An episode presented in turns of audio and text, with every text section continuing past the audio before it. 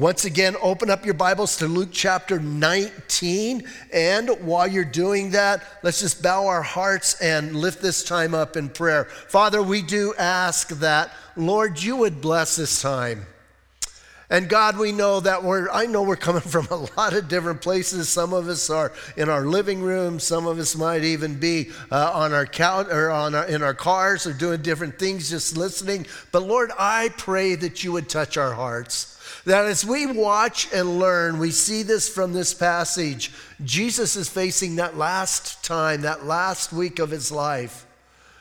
And we watch him walk toward everything. And God, I pray that that, that would be an encouragement for us. But I also pray that we would know, just as we're going to read today, that he is in complete control of every aspect of this, that we would know that, Lord, you're in control right now. So, God, give us ears to hear, encourage us no matter where we're at, no matter what we're going through, no matter what's happening. God, encourage our hearts, draw us to you, and strengthen us at this time. And we ask these things in Jesus' name. Amen. Hey, once again, Luke chapter 19, we're going to pick it up in verse 28 but a little bit of catch up to know what's going to happen is Jesus has been in Jericho. And as he's in Jericho, he's, uh, he's ministered to Zacchaeus. That's one of my, my favorite Bible stories. And not just that he's short and he has to climb up in a tree and, and that aspect, but I do appreciate the fact that Zacchaeus was willing to do anything to see Jesus. And some of us, we won't even pick up our Bibles and read it. But Zacchaeus climbs a tree, gets up in a tree, and then, and then I love, man, he gets saved, and that guy goes crazy with his faith. So we read that, and then Jesus gives a parable about the minas, about what you've been entrusted with. And then we pick it up in verse 28, and, he said, and it says this When he had said this, he went on ahead up to Jerusalem. So when he had said what? When he had given the parable, now he's heading to Jerusalem. And, and for those of us who have been to Israel, you start out, you're, you're down in that Jericho Valley, you're down uh, way, way below sea level, and all of a sudden, man, you're climbing up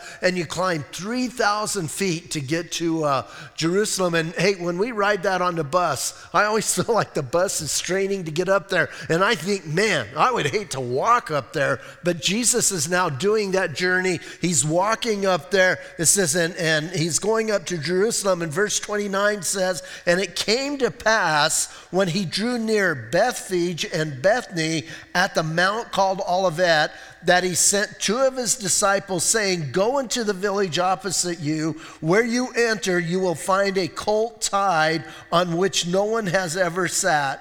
Loose it and bring it here. So they get to the backside of the Mount of Olives. That's where Bethphage and Bethphage and Bethany are. And remember, Beth, Bethany is the place where Mary and Martha and Lazarus lived. So important to kind of keep that in mind when we get a little further along. It seems like he's hanging out. Well, I know he hangs out with them because I've read ahead and I've read the other gospels. So he goes in and out of Jerusalem. But every night he spends with Mary, Martha, and Lazarus. But here he is, and he tells his disciples, hey, I want you to go ahead to Jerusalem. I want you to go into the village opposite us, and there you're going to find this colt on which nobody's ever sat, and I want you to bring it to me. And, you know, there's a lot of things. When I read that, man, I, I got to be honest. I think about a lot of things. Number one, you're just going to walk in a village and you're going to find a donkey tied to probably a railing or something, and you're just going to grab it, you're going to untie it, and you're going to grab it, and you're going to take off with it. Today we call that, you know, like stealing a car or stealing something, and you're just going to go do that. So seems a little odd to me. Now, listen, I know Jesus isn't stealing it, but just to ask them, I want us to think about the disciples at this time. I want you to go do that. And then Jesus lets them know, listen, and if anyone asks you, why are you losing it? Thus you shall say to him, because the Lord has need of it. Once again, I just want to put that into some real perspective. Hey, go do this, and if somebody asks you why you're untying that donkey, just say, hey, the Lord has need of it or has use of it. How would that work today? If you went and just took something from somebody and you told them, hey, the Lord has need of it, that's why I'm taking it. Don't you think that that would be a little bit awkward? It's kind of like the whole thing when Mary was pregnant with Jesus, trying to explain that. And again, I think some of us, we kind of read this and we go, well, it all worked out and we know. And then some of the scholars say Jesus had prearranged everything. We don't know that for sure. And here's what I love. Listen, Jesus tells them to do it, and check out the next verse. Listen to this. So those who were sent went their way and found it just as he said to them.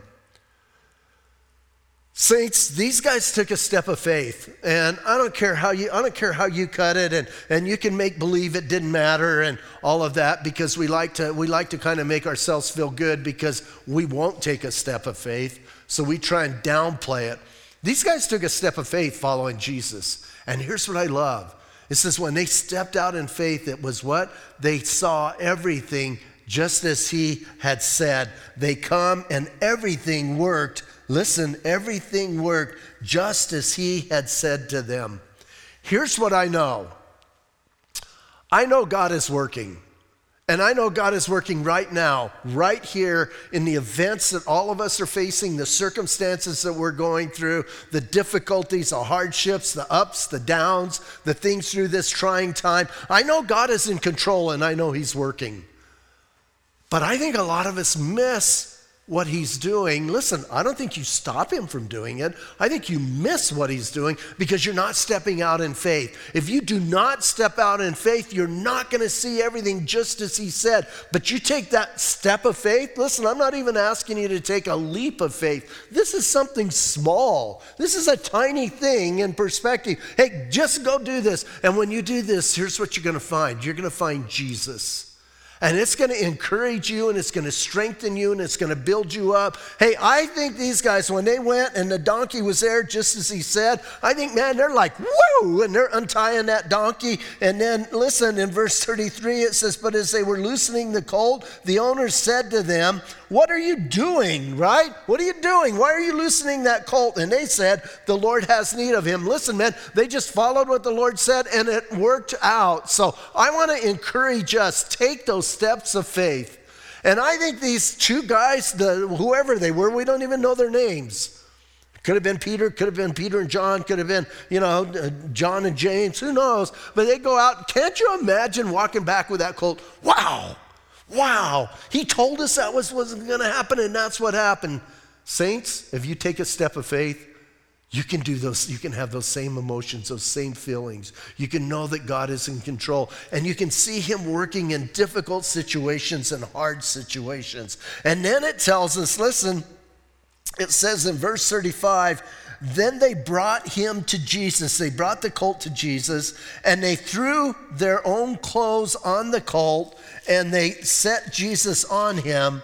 And as he went, many spread their clothes along the road. So here is Jesus getting ready. And, and uh, listen, I kind of look at they're starting to descend the Mount of Olives. And, and here they come. And, and these guys made kind of, a, I guess, a makeshift saddle with their clothes. But others just threw their clothes on the road. And what are they doing? Why are they doing that? You know, I, I kind of look at that and I think that's a little odd just to throw your clothes down there. But I believe what that is showing is that these people were willing to submit to Jesus. They were willing to put themselves under his authority. Then in the other gospel accounts, especially Matthew, we read that they had palm branches. Hence, we call this Palm Sunday, although John MacArthur thinks it's Palm Monday, not Palm Sunday. So you can deal with all of those dates and, and, and figure all that out. You can Google that and mess with that all you want. But, you know, I don't know about you guys, but I, I, I know as a new believer, I kind of went, What's the deal with palms? Why did they have why? Why would people be carrying around palm branches at that time? Now, I know this time of year, here, it's a good time to trim up your palm tree. So I don't know if they were just doing some landscape maintenance and they're just like taking the stuff to the to the landfill or something else. I'm not sure what was going on. I'm not even sure what they represented. When I was a newer believer, I used to think this. I used to think, well, maybe it was close to the Feast of Tabernacles and they're all getting ready to build their tabernacle. I know it's Passover time, but maybe, you know, and, and then I tried to do the, the chronology and I found out, no, man, the Feast of Tabernacles down the ways. So that's not what they were doing. Frankly, I don't know why they had palms. Maybe it was so in some of the denominations, when you go to church on Palm Sunday, they give you a little palm branch or a little palm leaf or whatever, and you can weave something out of it. But who knows? But anyway, hey, these people are rejoicing. Listen to their hearts in verse 37. Then, as he was uh, now drawing near to the descent of the Mount of Olives, the whole multitude of disciples began to rejoice and praise God with a loud voice for all the mighty works they had seen. Listen, Jesus is getting ready and they're strong. I, I personally believe thousands. Remember, by this time, as they're getting ready for Passover, Jerusalem had grown by, most estimate, by 2 million people. And you have all of these people in that, that, that small place. And, and, and hey, they had seen the works that they had seen him do. What did they see him do? Well, I think the major one is he rose Lazarus from the dead. Think about, think about how that impacted their lives. And I kind of I kind of got to think that maybe, maybe Mary and Martha and Lazarus are there and the people are going, whoa! And they're excited about this one. And then listen to what they shout as he starts down that road. It says, listen, with a loud voice, all the mighty works they had seen. Here's what they're shouting. They're saying, Blessed is the King who comes in the name of the Lord peace in heaven and glory in the highest. Listen carefully, man. They're saying, Blessed is the King who comes in the name of the Lord. They're declaring Jesus as the King, as the Messiah, as the coming one. And they're shouting that out. And hey, that's got to impact the world. And something to take note of this time, Jesus doesn't tell them, hey, be quiet, keep this to yourself, don't say anything. Hey, Jesus is receiving this. Why? Because his coronation is about to happen, not what everybody thinks. I believe his coronation is a cross, but it's about to happen. He knows it's about to happen, and now is his time. So he receives that. He receives the, the, the, the, the, praise. He receives the shouts. He receives the, the fact that they're in some ways worshiping him as he's riding down that road. Now, something I take note of is Luke leaves out the whole thing Hosanna, Hosanna uh, to he who comes in the name of the Lord. And that's because it's a Hebrew thing Luke is a Gentile. Luke is writing to Gentiles, so he doesn't uh, phrase it that way. Now, Matthew says Hosanna if you want to read the parallel text. But listen, they're, they're rejoicing. They are stoked. The crowd is excited. I might put a caveat here. In a few days, another crowd, and I think many of the same people, are going to be shouting, Crucify him. So it shows that, hey, sometimes the crowd mentality gets us going. It's my prayer that for us, as we're praising the Lord, we're not praising the Lord just when it's a crowd. And might be a good time to mention in church, when we're all gathered here and you guys are all filling these seats that are empty right now, Sometimes we praise the Lord because everybody else is praising the Lord. Maybe we lift our hand because everybody, other people are lifting their hands. How was your worship in your home today? Were you just as engaged and just as present as you are here with the crowd? That's something to think about and, and, and pray about because, listen, if it's just for the crowd, the scary thing is when the crowd fades, you're going to fade. The scary thing is the crowd may go a different direction and cause you to go a d- different direction. So I just want to challenge you, not guilt trip you. Well, maybe guilt trip you a little bit because you're there and you can't see me, and so, and you can snarl at me, and I don't really don't care because you're behind a behind that camera back there. But hey, let's think about our hearts and where we're at. So these people are glorifying God. And here's what I here's the way I, I look at this. God is doing something great and about to do something even greater, and people are stoked about it. Everyone except, look at verse 39. And some of the Pharisees called to him from the crowd, Teacher, rebuke your disciples. I this is a crazy thing. Listen, man, every time I believe God starts doing something great and maybe even different, it's the religious people who get upset. It's not the world. The world thinks we're all kooks all the time. So they're not so engaged when something's happening. But man, religious people, You let God do something good, and religious people get freaked out. And I'm even going to bring that kind of down home a little bit. Because sometimes, I, I, think a lot of times, we're religious people. Hey, we want to say we're born again. Not me, I'm not. Yeah, yeah, yeah, yeah. We get religious, and here's the thing. Even in our own fellowship, I've seen God do some things, and then all of a sudden, people get critical. Why is this happening? Well, I don't like that. Well, I don't like this. And, and we get critical, and God is doing something, and we can't accept that. Hey, saints, man, I want to challenge us. I'm challenging myself too. Hey, I'm in that same boat, man. Sometimes I see something happening, and I start to get critical, and I have to ask myself, am I being a Pharisee right now?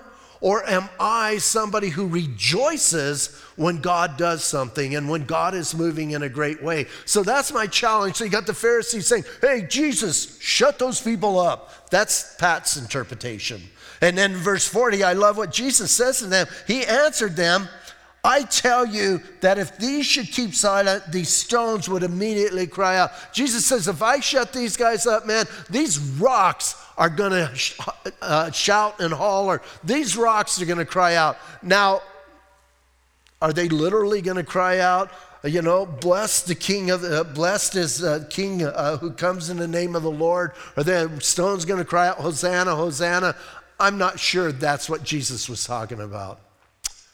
Jesus was letting the Pharisees know what's going to happen is going to happen even if we try and damper it, even if we try and squash it. Here's what I know from experience you can't stop God. Oh, all you can stop is your involvement with God, but you can't stop God. Saints, in this time where we're dealing with this COVID 19 and, and trying, to, trying to navigate through all of this stuff, here's what I absolutely know God is working. And God is working in a mighty way.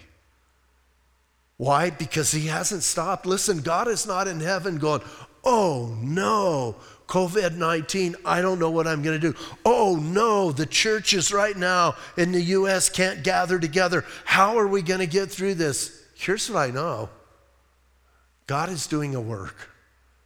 And we need to trust him and we need to know that. And we need to be thankful for that. And we need to be a people who, you know what?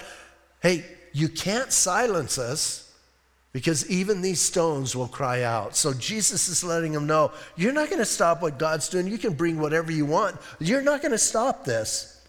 Now comes an emotional part. Listen, this part really, really speaks to my heart. It says, Now, as he drew near, he saw the city and he wept over it, saying, If you had known, even you, especially in this your day, the things that make for your peace but now they are hidden from your eyes. Listen, Jesus is fulfilling Zechariah 9 9 as he's coming in riding on a donkey. You have to read that scripture because it says your king will come lowly and riding on a, on, on a donkey. So Jesus is fulfilling that. And as he looks over the city and he's understanding what's going on, he knows he's fulfilling prophecy. I'm not sure the disciples know that yet.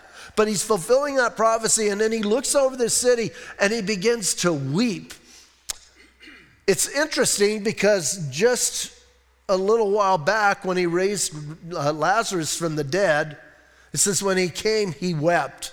There, when he wept, he wept kind of like the word there for weep in, in Lazarus is kind of like, you know, sometimes I think, you know, macho guys, macho guys don't want to anybody know they're crying, so they kind of hold it back, and you know a tear will roll out of their eye, and, and they kind of wipe it, and you know the old saying, "Oh, I got something in my eye," and you know that, that kind of. So I think it was it was just a little kind of quiet weeping. This word here in Luke chapter 19, when it says he wept, it's more like he was wailing. I don't know if you've ever been around somebody who's just absolutely wailing because they're so broken and so upset. That's what Jesus was doing. That's emotional. That is intense. And listen, man, he looks over the city and he's weeping. And it says, why? Because he told him, if you had known, even you especially this day. This is your day. I am fulfilling prophecy in your midst. I'm fulfilling Zechariah 9. I'm fulfilling Daniel chapter 9. He's coming in right on cue, right when he was supposed to, right when everything was predicted, and the people can't see it, especially the religious leaders. They're not seeing it. It says it was hidden from their eyes. Why was it hidden from their eyes? Because they refused to see. Have you ever heard that saying? No one's as blind as those who refuse to see. And they're closing their eyes to what's happening. Right now, man, right now, Jesus is fulfilling. And for homework, read, read Daniel chapter 9. It's the 70 weeks. It's predicted exactly when Jesus would, would, would come on that triumphal entry. Uh, Daniel prophesies it. Nehemiah, in Nehemiah chapter 2, gives the, not Nehemiah, but Artaxerxes gives the, the command to rebuild the walls. And listen, according to, according to scripture, when he gives a command to rebuild the walls, then there's 483 years. And I'm not going to get into all that, but that, that's what it entails. In 483 years after the command to build the wall, the king, the Messiah, will come in. And that's exactly what happened. Hey, there's a couple books out on that that I've, I've referenced in the past, Sir Robert Anderson in the Coming Prince. He does all that detail. He was a Scot- Scotland Guard, uh, Scotland Guard, Scotland Yard guy, and so he gave all the details of that and, and laid it all out. Uh, Sir Robert Anderson comes out with the exact day. I'm not sure. I'm not really, really sure we can do that. But another writer, another scholar, and Robert Anderson's a like way old guy. Another guy who's not way old, but he's still a old dead guy, Harold Hoehner or Hoehner, uh, who was a teacher at Dallas. Hey, he did a same chronological uh, work, and he comes up and he gives us a good space of time. So listen, this was predicted. By the way, uh, uh Hoehner's book is called Chronological Aspects of the Life of Christ. But as we think about these things, listen, here's what Jesus is saying You should have known. Why should have they known? Because it was in Scripture. Saints, are you reading your Bible? Sometimes we're criticized about, and I've heard this, you know, you Christians, you read your Bible in one hand and a newspaper in the other hand. And most of us right now don't know what a newspaper is because we quit doing it. So you're reading your Bible in one hand and your, you know, your iPad and whatever you're hooking up, what news you're hooking up to, you're doing that. I think it's good to read my Bible and what's going on. I think I can correlate those things. And if these guys would have done it, here's the thing if they would have done it, they would have been with the people shouting, you know, Hosanna, Hosanna, hey, he who comes in the name of the Lord, or blessed is the king who comes in the name of the Lord. They would have been stoked, but they weren't. And Jesus wept over them. And he says, Why? Because now it's hidden from your eyes. You're not seeing these things. And then he says, Here's what's about to happen. Look at verse 43. For the days will come upon you when your enemies will build an embankment around you, surround you, and close you in on every side, and level you and your children within you to the ground. And they will not leave in you one stone upon another because you did not know the time of your visitation. They didn't know it. Why? Because they didn't want to know it. You know, I believe our walking with the Lord or trusting the Lord or even coming to the Lord, giving our lives to Him, it's not a, listen, it's not a it's not an act of intellect. I think there's plenty of evidence to prove that God exists. I believe there's plenty of evidence for us to step out in faith. It's an act of the will. We choose not to believe. We choose not to do certain things. And here's what Jesus is telling them because you're choosing to reject the king, here's what's whoops, here's what's going to happen to you. You are going to be destroyed. Jerusalem, destruction is coming upon you. And it happened in 70 AD. So he let him know that's what's going on. And he was weeping over that whole aspect of that, that happening. Then, listen, I think this is taking place as he's coming down the Mount of Olives. He's getting ready to go across the Kidron Valley. He's going to go up on the Temple Mount and he's going to go into the temple area. Look at verse 20, uh, 25, or I'm sorry, 45. And it says, Then he went into the temple and began to drive out those who bought and sold in it. Listen, man, Jesus comes where? Into the temple. Where do you think the people expected the king to go? I don't think they expected him to go to the temple. I think they expected the king to either go to the Antonia fortress and attack that area and get rid of all the guards there, and then even maybe make his way over to Pontius Pilate's palace and kick Pontius Pilate out and get rid of Rome. That's what the Messiah was supposed to do, I think, in their minds. Where does Jesus go? He goes to the temple. Why? Because that's where his throne is. That's his father's house. Even as a child, if you remember, as a 12 year old, when his parents lost him and, and came and found him, he said, Where did you think I would be? I'm in my father's house.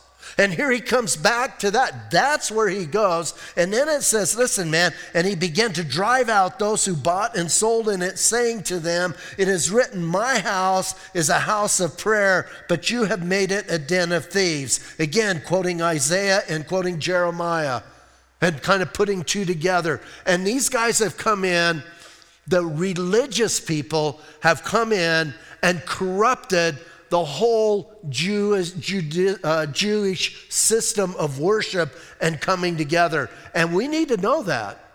Now, listen, it's not just because they had some commercial thing going. Because I know some people, some people will even uh, even tell me, they've told me to my face, they go, man, how can you how can you have a bookstore? How can you have a coffee house? This is a house of worship and, and etc. Listen, Jesus isn't saying not to do that stuff. Here's what he's saying. You don't commercialize Christianity. In other words, you don't have to buy coffee here. You don't have to buy books from us. We don't tell you, well, if you really want to read the right Bible, if you really want to be part of Calvary Chapel Sierra Vista, you have to buy our Bible. No, we don't tell you that. We're trying to supply for Bibles or for the bookstore, we're trying to give you good resources at reasonable prices and be there for you. As far as a coffee house, that's to encourage fellowship and, and intimacy. But you can avoid those. You, hey, some of you come in, I'm looking at the middle doors there, and there's doors right behind them to go outside. You can come in and out those doors and never see that other part. So we're not making you do that, but they were. Here's what was going on Annas, who is really the guy running the show, although he wasn't high priest for a few years. His son Caiaphas is high priest at this time, but he's still running the show behind the scenes. This was called Annas's Bazaar. This is where he ran everything. And hey, these guys were making bucks, and here's what they would do. Number one, when you came in, you had to change your money. Your money wasn't good, you had to get temple money already approved by the temple. So you had to exchange money. Oh, by the way, we don't do it, you know, shekel for shekel. We got to charge you a little bit of interest because we have special money. So then you would have to do that. Then if you brought your animal in, your animal was no good. You had to buy their animal in order to worship. Are you kind of getting what's going on? So you couldn't do anything without first going to this marketplace. That stinks. That's horrible. And Jesus is upset about that. Now, secondly, this was all taking place in the court of the Gentiles. Hey, the word they use here for temple means the whole temple area, the whole, what we call today the Temple Mount. So there's a special word that they would use for meaning the temple proper, the building called the holy place or the holy of holies, but mostly the holy place. That temple, it's a whole different word. So you have that temple where only the priests went in. Then you have the area where the priests did all the sacrificing. Then outside of that, you had the court of the men. And then outside of that, you had the court of the women. So women could only get so close. And then outside of that, you had the court of the Gentiles all of this trading and, and, and marketing was going uh, was taking place in the court of the gentiles. That's as close as a gentile could ever get to god according to jewish uh, uh, law. And here's the thing man. They're doing all of this stuff so you want to go worship god you got to stand in, in animal dung and listen to animals and, and all the chaos going on. No wonder jesus turned it over. And i kind of think this Maybe I'm wrong, but I kind of think as he was as he was turning over tables, as he's ripping open cages of, of dove, as he was loosening lambs and stuff, I kind of think he had a little bit of a smile on his face and going, Yes, we're getting rid of all of this. And the Gentiles can come again and worship here. So he sets all of that free. By the way, I believe this is the second time he did it. I believe he did it early on in his ministry, according to John chapter 2. And then I believe he did it again here. Some people say there's no way. I think he did because I think people could rebuild something that quickly because we're stubborn and we're hard headed and we don't get it. So listen, they're doing that. And then, listen, I love this. Verse 47. By the way, 46 ends that day. That's the end of the day. He does that. He goes back to Bethany, spends the night with Martha and Mary, and, and uh, uh, you know, ministers with them. And, and uh, uh Mary, Mary's praying, and Martha's working, right? So they're hanging out there, and Lazarus is just rejoicing. He's just a happy dude. So someone asked me to say dude, so there you go. So he's just a happy dude. So listen, man, we have that going on, and then and then it tells us Luke kind of gives us a little bit of of uh, uh, foresight ahead. He says, and he was teaching daily in the temple. So here's the thing: for homework, you got to read chapters 20 and 21. And hey, read the parallel parts in, in, in Matthew, especially, of what's going on during this time. Because here's the thing, man Jesus spent a lot of time every day in that temple. That whole week, he was interacting with people, doing teachings, going into the temple, doing different things. And again, Matthew is a great place. Start reading and start looking at, at what he was doing. He wasn't hiding in some corner. He's out in the open and he's doing things. And again, should be an encouragement to us, man. Don't run away from things, but go towards them. And it says he was teaching daily in the temple, verse 47. But the chief priests and the scribes and the leaders of the people sought to destroy him, and they were unable to do anything, for all the people were very attentive to hear him. So in chapters 20 and 21, hey, he's teaching. These guys are plotting. How can we kill him? How can we get rid of him? Well, we really can't do it while he's teaching these people because these people are kind of stoked. And if we take him while, while he's teaching, we're going to look bad. And it's all about appearance to them. So they can't do anything. So they're a little bit dumbfounded. Now, listen, I want to bring that out because of this. God's not dumbfounded during this time. God's doing exactly, exactly what he planned to do. And again, I want to encourage us, man, no matter how crazy things seem to get, no matter how backwards or upside down or whatever things seem to be, God is still in control. And He's working His plan, and we need to trust that. We need to be people who are going to trust that our God is faithful to what he said. And so, hey, they're trying to figure it out. And here's what I love in a little bit, you can read as you're reading along. They don't want to arrest him during the Passover. We're not going to do this during the Passover. When was Jesus crucified? During the Passover. Because that's God's plan. So I just want to encourage us as we look at this. So as we as we wrap this up today, listen, I want us to think about number one, God is in control and working his plan. But uh, kind of the, the other thing, I want to encourage us Take steps of faith. They don't have to be, listen, I'm not telling you to take a big old leap of faith and do something bizarre. But I know, listen, I know when I read my Bible, God challenges me. And I can either choose to take a step of faith and trust Him in what He says in His Word and step out, or I can just say, nah, not today. I don't want to do that today. God may impress something on your heart. It might be directly from Him. Jump out and do that, man. Don't be afraid to take those steps of faith. Now, don't be going around ripping off people's donkeys. That's not what I'm telling you to do. I don't want to have all of a sudden, you know, Cochise County donkeys are disappearing from every place. So don't, don't take it that way. But hey, you know what? Take a step of faith. Trust him. That's what we that's what I learned from this. And I also learned, man, my God is in control no matter no matter how bad the situation seems.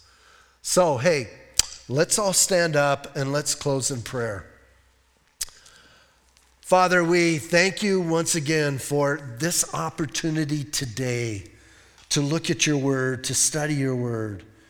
And God, I, I thank you that you do challenge us I thank you that we can't, listen, it's not just reading something and walking away and saying, okay, it's reading something and then believing and doing and letting it impact our lives. And I know for every single person who's tuned in, whether you turned in on Facebook Live, whether it was through our app, through some device, I know that God had something for you today. And now, Lord, we just want to take that some, some of it might just be we need to hide something in our heart so that we're strengthened for the week. Some of it may be an actual something we need to do right now. And I pray that we would have the faith to do it. But God, work in our lives. I pray that we could be some people right now who, Lord, we're, we're the bright, shining lights through this difficult time. That as your church, we step up and we step forward and we let the world know this is what Christianity is all about. We live for times like this.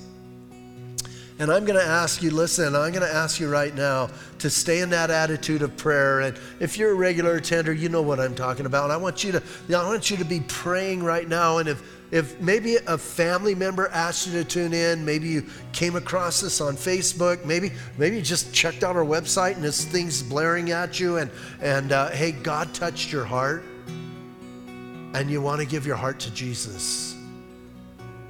See, Jesus Christ came to die for your sins. Oh, by the way, we've all committed sin. Everyone, everyone has sinned and fallen short of the glory of God. That's what my Bible says. So, if you've never asked Jesus to forgive your sins, He died on the cross so you could be set free. If you've never done that, I want to challenge you today, right now, right in your home or, or wherever you're at. I want to challenge you call on the name of the Lord and you will be saved. So here's what's going to happen, man. I'm going to lead you in a prayer right now. And I want you to repeat this prayer with me, and you will be what the Bible calls born again. Maybe you've come to Calvary for a while and God is tugging on your heart and you need to be real. Maybe, maybe you're someone who you don't want everybody else to know, but you're there in your home. You know what? Call on the name of the Lord. I want to challenge you to do that and call on his name, and you will be saved. So say this prayer with me Jesus, right now I confess to you I am a sinner. I'm sorry that I sinned against you, God. And today, today I'm asking you to forgive me. Jesus, thank you for dying for me. Thank you today for your forgiveness. And I want you to come into my heart. And Lord, I want you to change me. I want you to come into my life and guide me. I'm asking you, Jesus, to be my Lord and my Savior. And God, for all of us, we want to walk with you, we want to love you, and we want to enjoy you. And we pray these things in Jesus' name. Amen. Hey, you guys, thank you for watching. Thank you for being part of this service. And uh, hey, if you said that prayer, I'm going to ask you, text us. Let us know at 520 210-3678. Uh, Let us know you said that prayer and you meant it. We can get some resources to you as a new believer and help you out in that. And that's our goal.